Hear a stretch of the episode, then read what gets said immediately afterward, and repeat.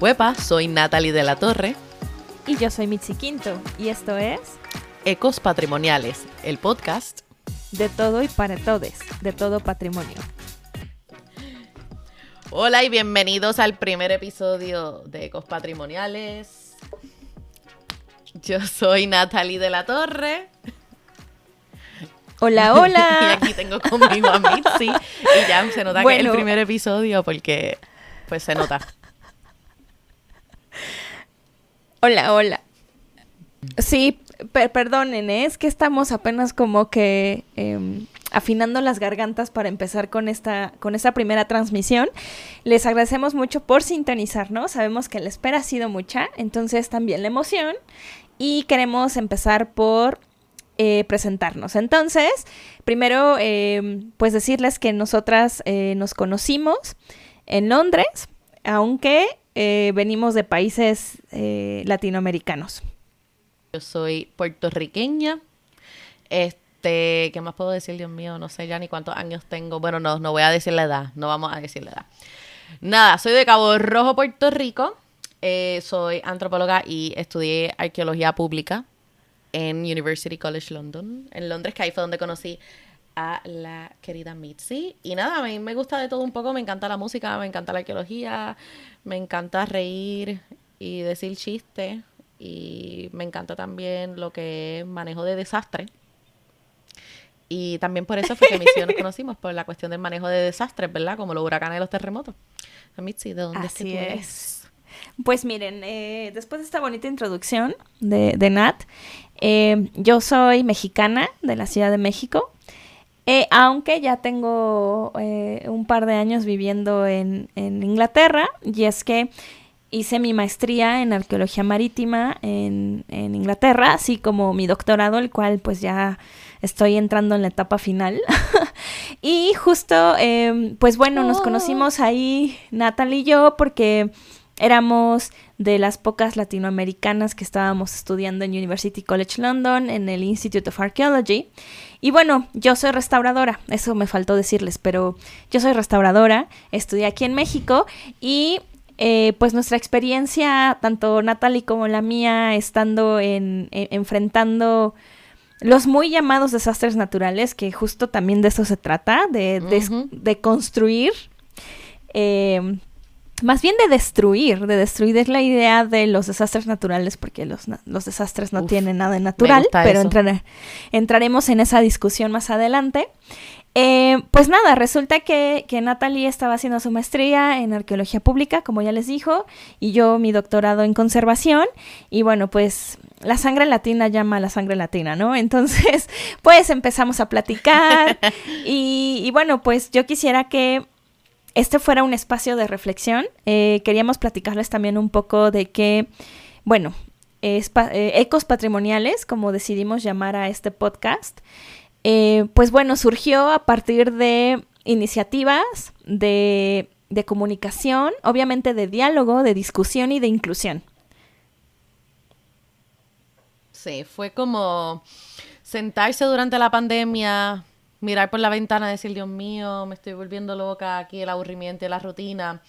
Y fue como un momento de musa, ¿no? O sea, después de estudiar estas cosas y ver más allá, ¿verdad? de lo que uno hace todos los días fue cómo puedo mantenerme fresca, ¿verdad? Y, relevante con temas como los desastres naturales y manejos de patrimonio cultural y todo eso, pero de, un, de una manera bien coloquial y normal. O sea, me puse a buscar un día aburrida en casa y fue todo podcast que es sobre el tema está en inglés. Y yo me quedé, bueno, pero y los que hablamos español y la gente aquí. Así es. Hispana, latinoamericana. Pues vamos a crear un espacio donde podamos hablar, pero no académicamente. O sea, hablar como que super chill, relax, aquí entre nos, diálogos o, como dijo mi ahorita, ecos ecos patrimoniales. Me encantó. Claro, porque también sabes que, o sea, eh, esta necesidad de hablar de temas, de temas de patrimonio, pues bueno, nosotros la identificamos desde hace tiempo porque como bien dijo Natalie, o sea, no solo son los podcasts, o sea, también si lo pensamos, eh, las publicaciones científicas, académicas, la literatura realmente no está en nuestro idioma y, y pues esto fue algo que, que nosotras consideramos, es decir, nosotras nos conocimos en un entorno angloparlante. Entonces, eh, pues de ahí vino mucha reflexión, decir, bueno, ¿y por qué no podríamos hacer esto en nuestro propio continente? Entonces, Ecos Patrimoniales es parte de ese esfuerzo que, bueno, a mí me encantó la idea cuando me la propuso Natalie y le dije, ahora le va, ¿no? Eh, vamos a intentar armarlo, vamos a ver el temario. Y bueno, en este primer episodio realmente solo queríamos presentarnos, queremos platicarles de qué va. Y pues bueno, eh, el equipo de trabajo está conformado por cuatro personas que, bueno, ya eh, ahorita les diremos quiénes somos. Bueno, además de Mitzi y yo, tenemos a otra mexicana en el equipo, Gaby, que ella es artista. Bueno, ella es, tu amiga eh, también, ¿eh? Dios mío. Gaby es tu amiga, ¿verdad, Mitzi? O sea, yo la conocí a través de ti y ella dibuja súper brutal y me encanta. Es tu amiga. Sí, bueno, ahora, pero obviamente cuando empezamos a hacer el podcast fue como que oh, yo tengo una súper amiga que dibuja súper brutal, aquí es Gaby, Natalie y yo, ah, y bueno, obviamente ahora, o sea, me encanta. Una argentina. Y también tenemos a un argentino en nuestro equipo. No se crean que nada más somos boricua y mexicanos. Tenemos un argentino. También así Santiago, que es arqueólogo, que lo conocimos en Londres para colmo. Y Santiago, además que va a hablar en varios episodios, pero él es músico súper rockero. Y él también nos pasa la musiquita y nos va a hablar de música también, yo espero. Y pues Claro, y para ponerle un poco de, dinamismo a esto, y es que, bueno, como les platicábamos desde el principio, la intención es que este sea un espacio de diálogo, de conversación, em, de interacción con ustedes a través de nuestras redes sociales, ya les daremos ahorita los datos, pero eh, sobre todo un espacio de creación. Por eso nos gustó tanto la idea de que, de que el equipo estuviera conformado por sí diferentes personas, pero con diferentes perspectivas de patrimonio, ¿no? Eh, nos gusta mucho que, por ejemplo, Gaby, pues al ser artista, ella es creadora de patrimonio. Eh, al ser yo restauradora, soy conservadora de patrimonio. Eh, Natalie, al ser arqueóloga, es estudiante del patrimonio. Y todas nosotras, al final, pues también quisimos discutir esto desde otra perspectiva, ¿no? Entonces Gaby va a estar haciéndonos ahora sí que la caricatura de, nosotras. Ahí lo irán checando conforme el tema y, los diferentes episodios que vayamos eh, trabajando. Y pues como dijo Natalie, también tenemos a nuestro rockero que también es arqueólogo. Y también él nos aporta desde la parte de, pues, de patrimonio intangible, ¿no? Que, que, bueno, esto creo que nos lleva a la discusión de, ok, bueno, ya nos presentamos, ahora vamos a decir Vamos del tema de lo que vamos a hablar, de lo que es el episodio de hoy, mi gente, que es, patrimonio cultural. Uf. ¿Y cómo empezamos? Empezamos desmenuzando, partiendo por cantitos lo que es la palabra patrimonio, porque uno, por lo menos tú y yo, estamos bien acostumbradas a la palabra en inglés, el dichoso cultural heritage, pero aquí no, aquí es patrimonio cultural. Patri, Tú me habías dicho bien interesantemente que patri, que significa padre, y qué curioso que Así patrimonio viene del padre. Sí, ¿O me equivoco? Pues así es. Y, de hecho, sabes que esta es una discusión, yo creo que muy pertinente para, para ponernos a todos sobre el mismo, empezar sobre, digamos, el mismo escalón en esta escalera hacia descubrir qué es eh, el patrimonio para cada persona.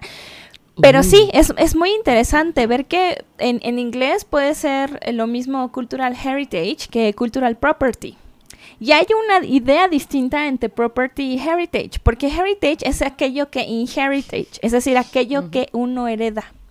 Y es algo que, es decir, tiene una tradición eh, por años que lo puede las generaciones traspasar de una a otra. Mientras que property habla más como, pues sí, de eh, propiedad de un espacio, de ser dueños de un espacio o, de un objeto. Y en, en español, pues vemos la diferencia, ¿no? Que con esta idea justo del patrimonio, pues es del padre, ¿no? Como el patriarcado ahora tan sonado, con todos estos movimientos este, feministas de, de los últimos días, que bueno, todos sabemos y también hablaremos de ellos en algún momento.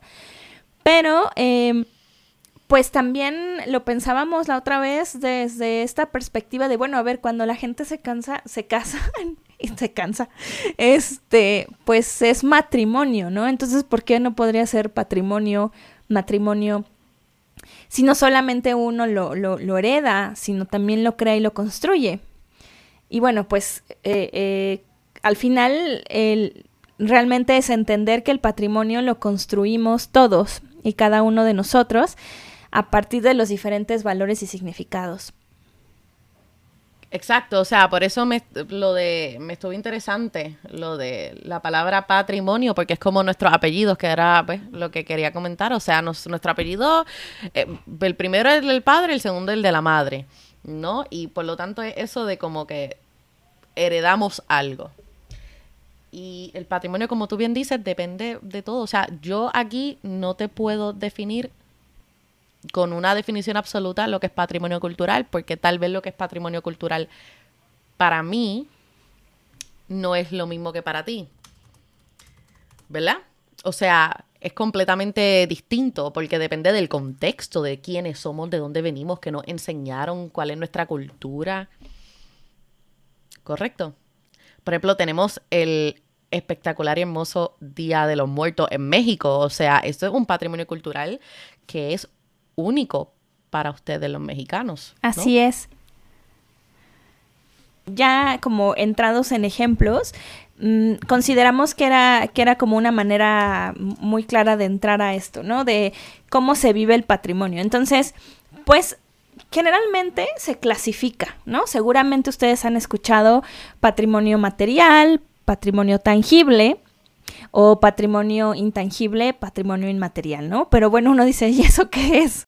Eh, también es, es, interesante ver cómo eh, en estas diferentes clasificaciones de patrimonio, pues a veces se, se, puede e, e, encasillar, ¿no?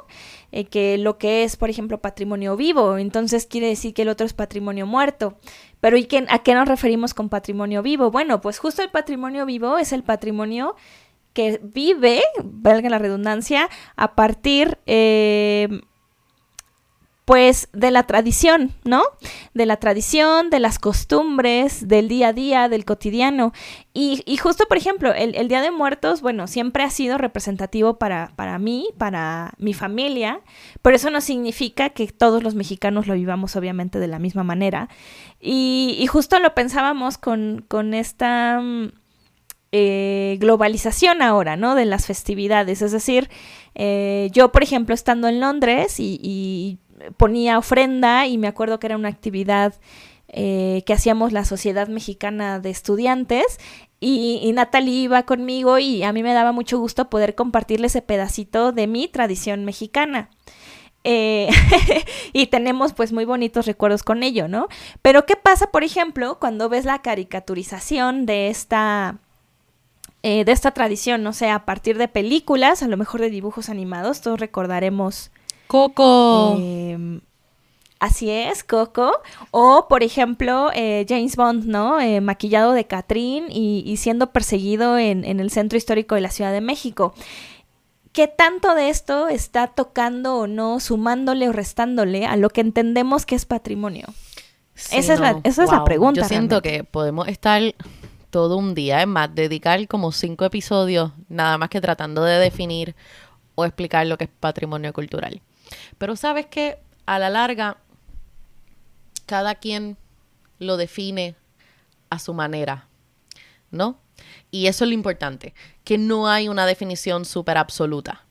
Para mí, por ejemplo, en mi caso, para mí la música es o sea, algo súper importante en mi vida y yo lo considero que es parte de mi patrimonio cultural.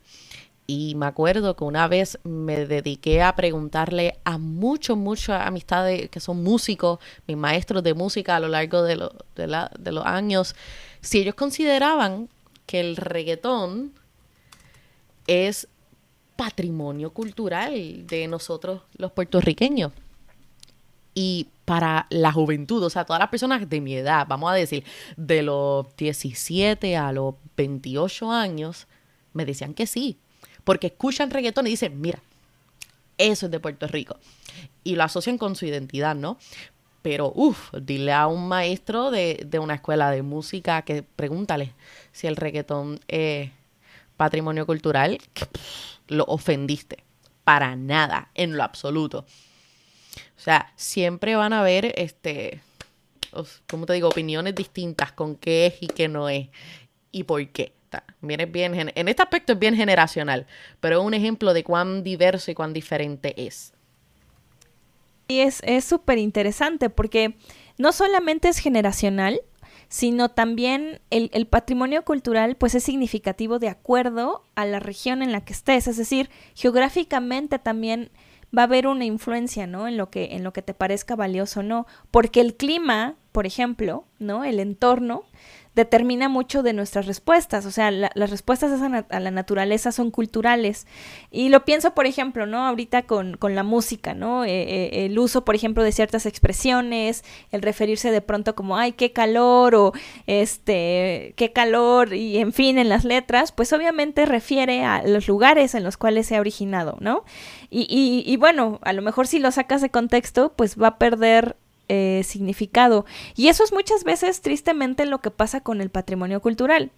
Que, por ejemplo, pensemos en, no sé, una vasija que a lo mejor fue encontrada, pero de pronto se puso en un museo y está dentro de una vitrina, ¿no? Eh, eh, justo la museografía, y por museografía nos referimos a la manera en la que se presenta esta, este objeto dentro de una vitrina, los colores, el tipo de letra, la iluminación, el tamaño de la vitrina, pues le van a dar o le van a restar. Uno va a poder entender el contexto aunque esté fuera de su contexto. esa es la maravilla. Es como tratar de reconstruir algo que nos diga más que solamente que es una vajilla de cerámica. Y, bueno, pues estas cosas muchas veces se dan por obvias en, en academia o en, en entornos más cerrados como eh, científicos o en, entornos que además se consideran elitistas todavía como los museos eh, en, muchas partes del, mundo. Y pues bueno, es una pena que no podamos aterrizar esto de pronto al, común denominador de todos los que eh, vivimos con nuestro patrimonio en el día a día. Entonces, bueno, pues un poco con esto queríamos cerrar esta primera transmisión. Eh, acerca de lo que es patrimonio. Como ya dijimos, mientras algo, si tuviéramos que ponerlo creo que en palabras, Natal y yo eh, coincidimos en que patrimonio es aquello que significa algo para alguien. Punto.